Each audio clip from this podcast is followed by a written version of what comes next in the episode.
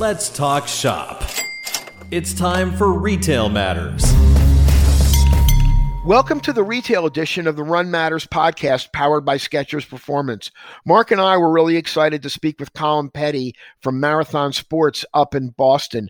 And be sure to stick around for the end of the conversation where we added some behind the scenes between Mark, Colin, and myself. Colin, welcome to the Run Matters podcast. Nice to be here. Thank you for having me. Colin, you have gone from rather humble beginnings up there in Boston to the point where you have 18 stores. Can you tell us a little bit about how you got started and how you ended up, uh, you know, with this uh, 18 store empire up there? Sure. Um, the company really started as a vision.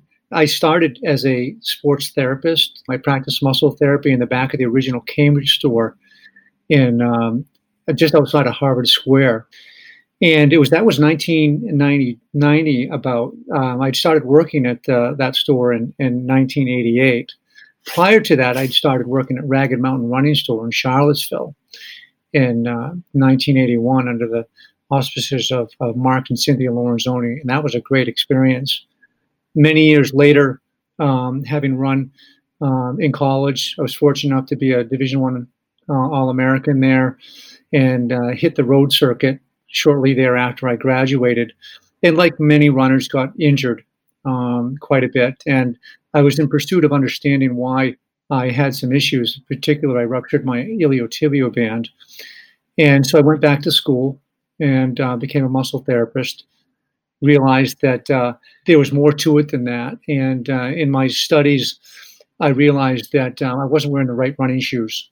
It was plain and simple. I was wearing a straight lasted shoe and I'm slightly um, bow-legged and my knees weren't tracking properly, and it caused a lot of um, stress on my lateral, uh, my left IT band, which uh, eventually gave way. So the the opportunity came up to to um, purchase Marathon Sports when it was just a small little store in Cambridge, and upon um, purchasing the store and at the same time continuing my therapy practice, I realized very quickly I put two and two together that um, the reason why I got hurt wasn't because of my innate skill, um, my passion for the sport, but because I was simply wearing the wrong shoes. And uh, it was then in 1992 that um, we started and, and really formulated the, the foot and biomechanical analysis, which is called the right fit. You guys up in uh, at Marathon were one of the first stores to really get into the whole gait analysis. You were way ahead of your time back then. I believe so. I didn't do any research to find out who else was doing it. What I did realize was that the foot in motion acts very differently than the foot in a static position. And at that time, the wet test was the common denominator in determining what your foot type was and therefore what shoe you should be wearing. So we took a very dynamic approach to it, and it was immensely successful. As a muscle therapist, I was only able to impact one client at a time. Here, we were able to really just everyone that came in was amazed at what we were doing and, and our business just exploded. Right. So you mentioned a wet test. Some of our listeners may not know what that is. Could you explain that a little bit? If you come in out of a shower and you step on a say a cement surface, you can see the outline of your foot and how much arch your foot has, or if your foot's flat, you can tell that your foot's flat. Just out of curiosity, what sort of technology have you moved to now for gait analysis. I know there's a number of different tools that are out there. Um, at the last running event, I know I you know I jumped on a couple of them. That's a great question. Early on, we had uh, treadmills in our stores to to help us determine from uh, um, from behind what what the customer looked like when they're running the treadmill. But we realized pretty soon, pretty quickly that not many people run on a treadmill and asking someone to run on a treadmill when they're elevated in a store setting makes them very uncomfortable. And the treadmill is, uh, you tend to be more forefoot weight bearing, and it doesn't give a true indication of what's going on. So we have our runners go outside and we watch them um, up, run up and down the sidewalk. Now we are using foot scanning technology to help us uh, engage and provide, honestly, a little bit of retail theater to the customer. They like the technology. And it takes this subjectivity out of understanding what someone's size is with a foot. Many of us have one foot that's larger than another. So, and we continue to work with various um, vendors on enhancing that technology, looking at what next generation is going to look like. Colin, as you know, we've spoken to uh, Chris Farley from uh, Pacers Running in the. DC area, and also Justin Craig from Detroit, and you know they're both uh, using some different types of virtual fitting and virtual scanning techniques. But how has the pandemic uh, situation, you know, affected that sort of type of operation in terms of you know the level of service that you can provide and what you do for your customers? When the pandemic started, one of our greatest assets and tools was taken away from us, and that is making the connection, creating experiences, and building relationships with our customers and community. And we needed to continue to stay engaged and be different. And we came up um, with a very viable um, virtual fitting process that was immensely successful right out of the gate. I mean, we were we were fitting just right out of the gate over 100 people a week wow. with virtual fitting. So we had to schedule that out. Um, um, my team put together the right technology um, partners to make all that happen and keep it simple. So it was a very effective tool, and that continues today, and we'll continue that going forward. Colin, can you share some of that technology, or is it sort of proprietary? It's not proprietary. Um, I'm not the one who put it together. I I um, hire people that are smarter than myself to do that sort of thing. So I know that it has been effective, and it uses some very basic tools and it meshes together well with with um, our abilities here. Super interesting to hear about how you started and and how you evolved the business. Mm-hmm. You've gone from just those couple of stores in Boston to you have 18 stores that you own now. Is that is that accurate? It is accurate. What's your business philosophy that allows you to run those those 18 stores and, and provide similar levels of experience and customer experience in all those different stores? As a business owner, and like a lot of running store owners, I started out as a technician. I was a runner.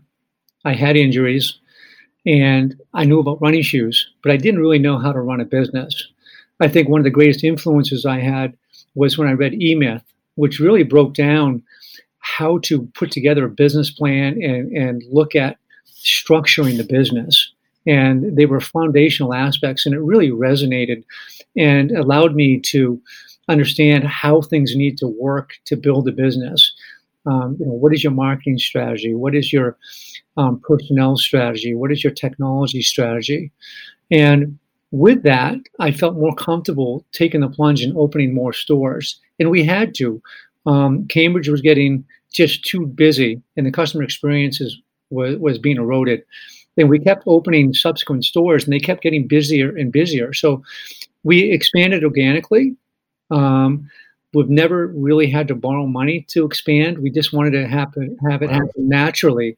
And it wasn't forced. And it's just been a wonderful, wonderful ride. Boston is such a unique market because there are so many colleges and universities that are within such a short kind of radius or even you know within the confines of the city do you think you've been able to really benefit from that absolutely uh, when if you're in a more rural area it's hard to find qualified people to work for your company in boston there's 65 institutions of higher learning within 20 miles of boston and within boston so uh, we always have very motivated um, qualified applicants to work in the stores. They speak the language of running. They come from similar backgrounds. Um, they believe in the opportunity and the possibility of running. So they're in line with our with our culture and what we stand for in the community. I know that you and Mark have a long-standing relationship, and Mark's mentioned something about something called CER, which I think is this internal philosophy that you like to kind of use. Can you tell us a little bit about what that's all about? We believe that our business will survive going forward as long as we understand how to continue making connections, creating experiences, and building relationships, um, both with our internal team and the runners and the running community that visit our stores. For that to happen on the outside, it has to happen on the inside. We have to be able to be aligned in our thought process, in our vision, in our mission and purpose as a company. And with that understanding, we, we a couple years ago we went and redid all those factors that are very important. So it's all in alignment. We can see that we all speak the same language.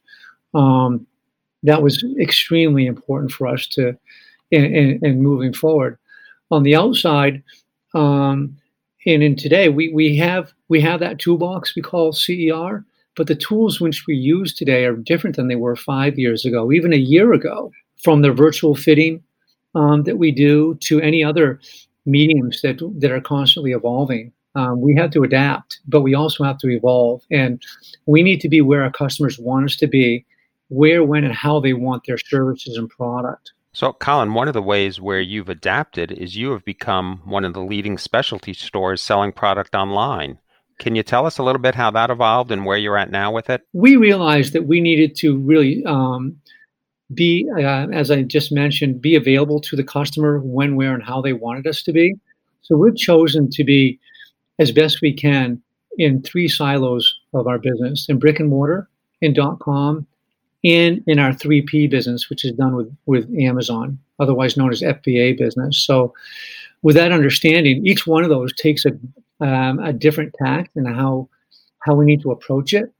If I approach dot .com like I did brick and mortar, it wouldn't work. And likewise with 3P business. So the goal is the same, but the models which we use, the tools which we use to achieve that success in each area, in each silo, are very different. So we're diversified. If it's a blizzard here, you know, January in, in, in Boston, we're still selling shoes. We're still connecting and creating experiences and building relationships with our runners, whether they're local or across the country. Colin, have you found that the pandemic has accelerated your dot com business or accelerated your dot com plans? Oh, absolutely. No question about it. We started this journey about nine or 10 years ago in dot com. So we had a lot of experience going into it. It just, and some of that infrastructure, we were able to make mistakes when we were small, so they weren't expensive. And that was the key to us is you learn by making mistakes. And we don't mind making mistakes as long as we learn from them and don't repeat them and they're not too expensive. So we had the platform, but we expanded that. We expanded our team. So our team went from nine individuals that are that's all they do is digital business. Now it's about 16 people that are dedicated to our, our digital business.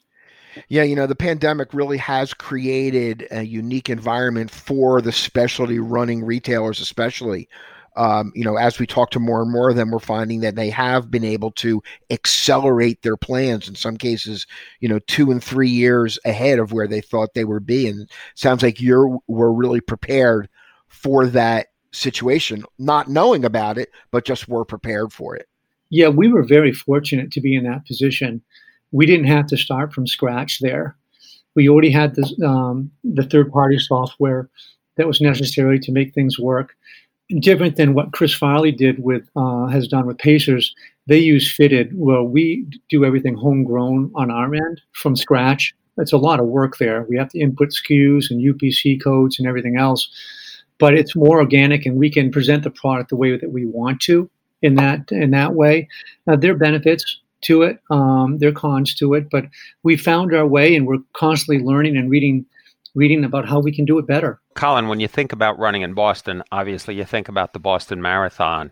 And some of our listeners who maybe have never been to your store don't realize that your your main store on Boylston Street is is right. How far are you from the finish line of Boston? I don't know, uh, maybe 10 yards. Yeah, I was going to say 20, but it's probably more mm, like 10 yards. 10 yards. Yeah. So, can you talk about the role that that race plays in the Boston community and, and the role it plays in your business every year? Oh, it, it's fantastic. It's a reset every single year. There's so much excitement, really starting in September, October with the charities that are involved with the Boston Athletic Association, and there are many. And there's clinics, workshops, coaches to talk to, and it just we're all gearing towards that great day in in April, and it's just a build up. It's tremendous excitement. And it allows us to get through those fall and winter months, which are so tough. And uh, to see those runners out there when it's 10 below zero, and you know they're, it's their first time ever running a marathon, it's on their bucket list. So the excitement around that event is, is every day is just exceptional. Colin, let's switch gears a little bit. Uh, we have had Meb on the show, and when Mark and I were talking to Meb about the Boston Marathon and, of course, the uh, horrible terrorist attack that took place there, you know, Meb got very emotional. Yeah. And he really, you know, he really says every time he thinks about it, he cries. Can you share a little bit with with us about how you felt on that day and maybe some of the things and i don't mean to maybe go in you know to anything that might be kind of difficult emotionally but you know i'd love to hear about it you know that's that's a good question. It is emotional for me as well. Um, i know exactly where i was when i was when i heard about what happened. I was with my son down in boston from maybe 8.30 to 12.30 and had left and promised him I'd go to Dick's Sporting Goods and to buy him a baseball glove. And we were in a gas station, and and I heard the news, and my first instinct and reaction was to to drive as fast as I could down to Boston. It's the first time that I've ever passed a police car with blue lights on on the Mass Pike. I, I you know I hit triple digit speeds there. I pulled my truck onto Commonwealth Avenue on the green strip there, and there was my team.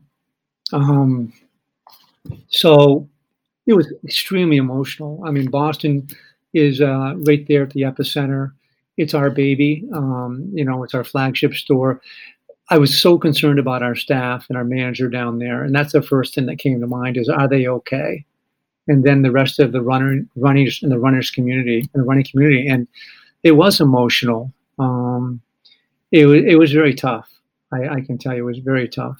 So you guys, you and your team were were heroes that day. Uh, you helped some of the injured spectators, and and your store really became a, a, triage center. It, it was it was, and there were some heroes there, and, and, and Shane O'Hara, um, our, our, Boston store manager at the time, was just incredible. What was interesting with that whole, I couldn't get into the store for three or four days after it happened, and finally, a police officer let me into the store, and it was just as it was when when as they left it with all the carnage there and it was quite something. And it, it allowed a lot of reflection and just how fortunate my I was with my son, but the rest of our team that we did not suffer any injuries. But the just the the mix of emotions was was overwhelming, and that's what running does for us. It helps us in mind, body, and spirit to overcome the challenges that uh, we have in life, whether we're running from something or running to something there's so many different ways to to package running in a meaningful way that allows us to endure and get through the most difficult of times and the best of times. I think the country adopted Boston after uh, after the bombing, and uh, Boston Strong. That expression, I think, became uh, uh a rallying cry for so many people. And you have a story, I know, that uh, the Boston Red Sox went became America's team and went on to win the World Series. And tell us about what happened with the Red Sox and the parade. And I, I know you got a special memento from them. Yeah, that was something special. The Red Sox organization called called me um, a couple days before the parade. I, I, recall. I think the Red Sox went from worst to first. Um, something like that. And it was the most miraculous comeback ever and they wanted to present something to me at the finish line of the Boston Marathon. They didn't tell me what it was. There were uh, literally um, hundreds of thousands of people down there. They invited me to the center of Boylston Street there. It was emotional, and I realized that the person that really should have been there was Shane O'Hara, my manager. I literally told the um, the crew there that I won't stand out here without my manager by my side, and they halted things for about five minutes I mean, the whole thing just stopped while I searched out for my manager. He is pretty shy. He came out there and it was amazing. And they handed us a, a Red Sox jersey. Oh wow! For that special occasion and and for the winning the World Championships. That jersey still hangs today uh, behind the cash wrap in Boston. We just so happened to be recording uh, today's interview on Veterans Day. Oh, wow. And coincidentally, I was speaking to a friend who is a veteran. In fact, he spent 11 years in the Navy. And I let him know, I said, you know, how much I admire him for being able to, you know, do something that was bigger than himself. Because, you know, a lot of times, you know, we look inwards a lot, but we don't look outwards at the bigger picture. But it seems like you going through this situation with the Boston Marathon and the bombing event has really allowed you to kind of see the bigger picture and understand you know what it means to see the bigger picture. Um you know is that kind of an accurate way of looking at things? I would say so. I, I you know I, I, think that i went more from an in, in inward outward in, in person. I look at things from the outside and then look at how I need to act, behave, and and and, and look at things as a, as a leader of not only in marathon sports but in many ways here in Boston as the place to go for inspiration, opportunity, and the possibility of running. And my role is to to give um, our employees, of which we have over 150, all the tools necessary to to be able to do the same. Um, and and so, you know, any employee that works for Marathon Sports or any organization wants to be challenged. They want to be acknowledged for their hard work, and they want to know they're making a difference. And boy, they made a difference that day in Boston, and they continue to make a difference each and every day through this pandemic that we're in right now. Colin, what do you what do you see happening for the future of specialty running? I know we switched gears a little bit. It might seem like a little bit of whiplash because we've been, you know, we talked about, you know, we moved moved from the Boston Marathon, but you know, I, what do you see happening for the specialty running category specifically, you know, down the road next year and maybe two years from now, post pandemic? From the discussions I've had with my vendors and my peers, and I connect with my peers on a monthly basis to talk about such topics, we think that the future looks very bright. There is a, a great deal of concern over what the next five months are going to look like. And we feel that if we can get through those next five months, that we are going to be in a great position. Um, and that's going to be a lot due to attrition. There are not going to be a lot of businesses out there that engage with the community and, the, and, the, and their customer base as well as running specialty does. We do charity events. We do we organize training runs. We there's so many things that we do. I don't think there's a channel that works as hard as running specialty to create the opportunity and the possibility of running uh, and walking to the community. We just they go above and beyond, um, and they it's just amazing. So I think if we can get through these next five months, that we're going to really just flourish. I mean, it's human nature to want to connect and build a relationship with someone, to share an experience. They, you know, people don't want to sit behind a desk all day and stay at home all, all day. They want to get out and they want to they want to live life, and and we're going to help them do that. Colin, one of the things we've been we've been doing on the on the show is that we've been tracking, uh, you know, through some of the data that's out there, that there's been an increase in the number of runners uh, actually during the pandemic. Yeah. You know, for a number of reasons. Number one, it was an easy way to you know continue to exercise in a socially distanced environment. It got people out of the house, but we're also seeing a lot of new walkers. Yeah in that. Are, are you experiencing that at Marathon up in uh, the New England area? We're, we're seeing an increase in the in, in in walkers and runners. The challenge is that here in Massachusetts, we are very limited by how much traffic we can have in the stores. We have fitting stations, and some stores have more space than others. But there's still a very reluctant population out there that does not want to come into uh, contact with with retail. I understand. And Combine that with the safety of our employees top of mind and the customers that visit.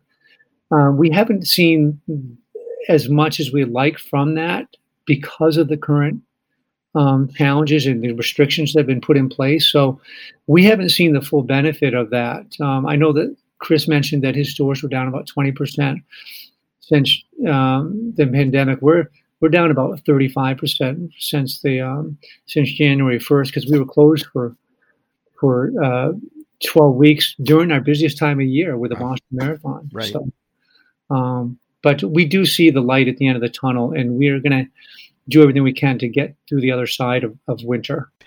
Do they think they're going to be able to hold the Boston Marathon in April, or what do you? What's your? Uh, do you want to lay a prediction on that one? They've already they've already put it off. It's not going to happen in April. It's going to happen in the fall. It's actually probably not a bad decision, just kind of given what we're hearing with timetable with vaccines and some of the treatments and things. So, um, you know, maybe the fall it might work. I, well, I certainly hope so. It's an institution into onto itself, and there's there's a lot of meaning behind the Boston Marathon, and um, I know they'll figure out a way to to make that work. It's unfortunate for us because we won't have all that excitement going into the spring, but uh, we're going to reinvent ourselves, continue to evolve, and and um, we're going to be okay. When we get the green light and the pandemic has finally, the curve's been pushed down and you know, things seem a little bit more optimistic and a little brighter. What's the first thing Colin Peddie's going to do when we're let loose from the situation? Well, we have staff that, and one of the most challenging things for our company is we have staff that are working remotely. We have staff that are working in the office here.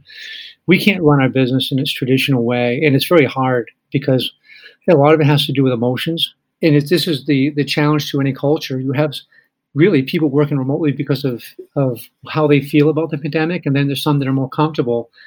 And so you're treating your employees differently based on something that's very important and based on their emotional understanding of what's going on there. And it's not up to me to determine what that is or should be, but I have to live with it. So that being said, the first thing that I'm going to do as a company, what we're going to do, is we're going to get everybody together. I miss my team incredibly. I, i am on Zoom calls all day, and um, we haven't been able to have experiences together, to go out for dinner, grab a beer, go for a run together, do all those social things that we normally do. And I think the the plurality of our team really misses that. So we're just gonna we're gonna have a big bash. And we're gonna give ourselves a big group hug. You know, it's funny. I thought you were going to answer the first thing you wanted to do is you wanted to go to a Red Sox game.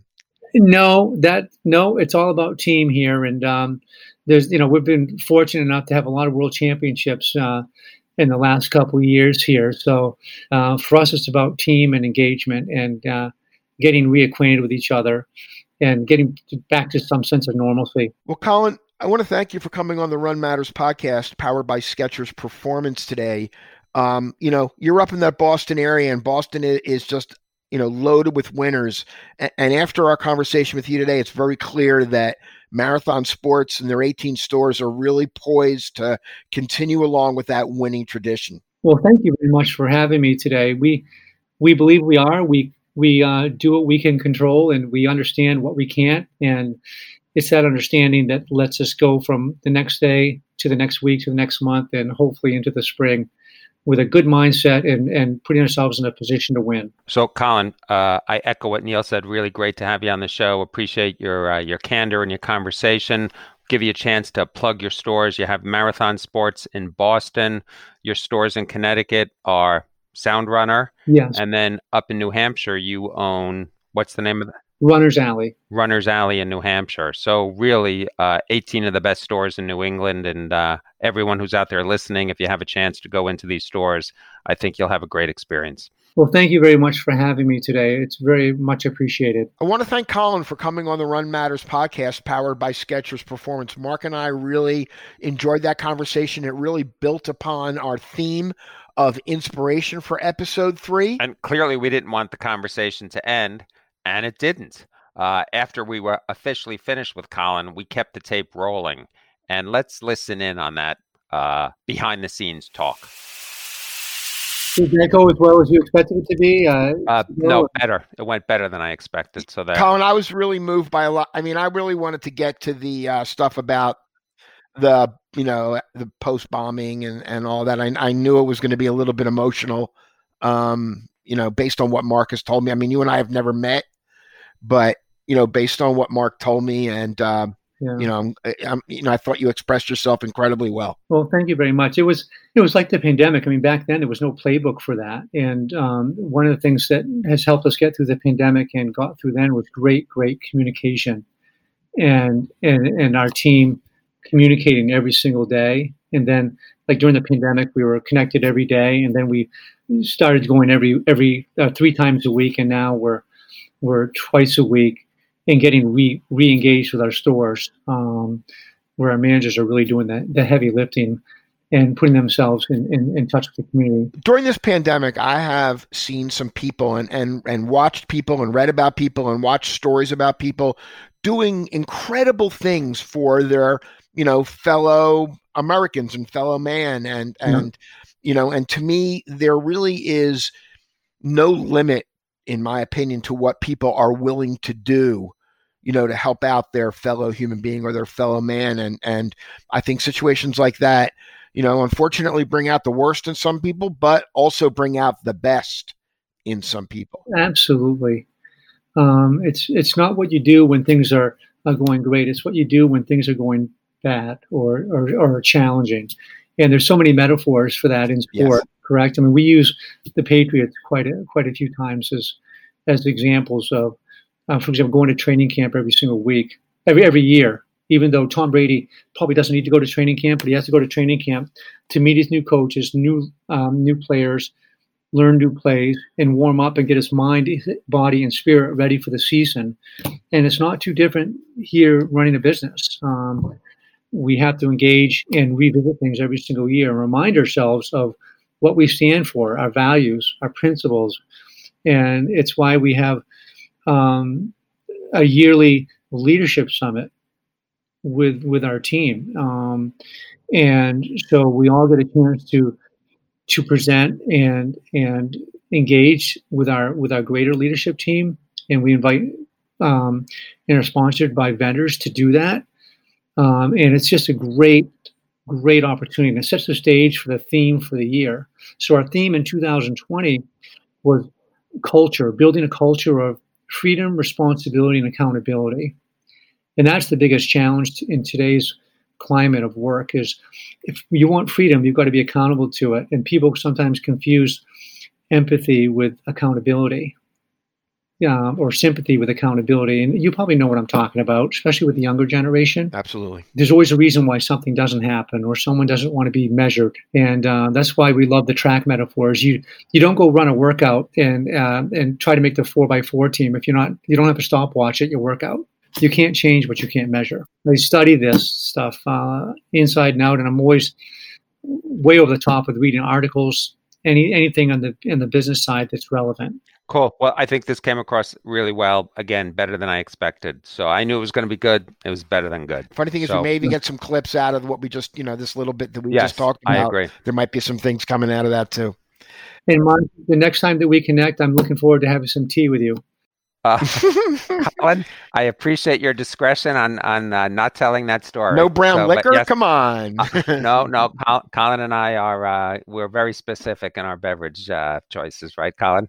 Yes, right. you need to. You'll have to clue me in on that at some point. And our, yeah. and our sweeteners. And our Some, sweeteners. Someday I will. Okay. Thanks, everybody.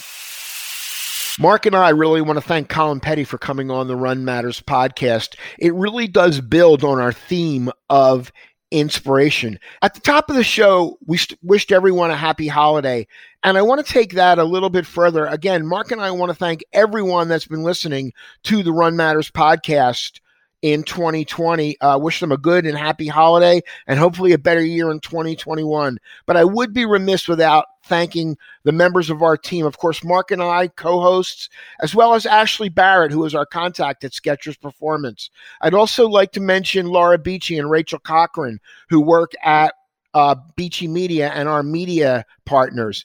And then most of all, I want to thank Brad Maybe. Brad is our producer, and he really is the glue that holds the Run Matters podcast together. So, Neil, you're right. All those people make us, I'd normally say make us look good, but in this case, they make us sound good. And uh, I appreciate all their efforts.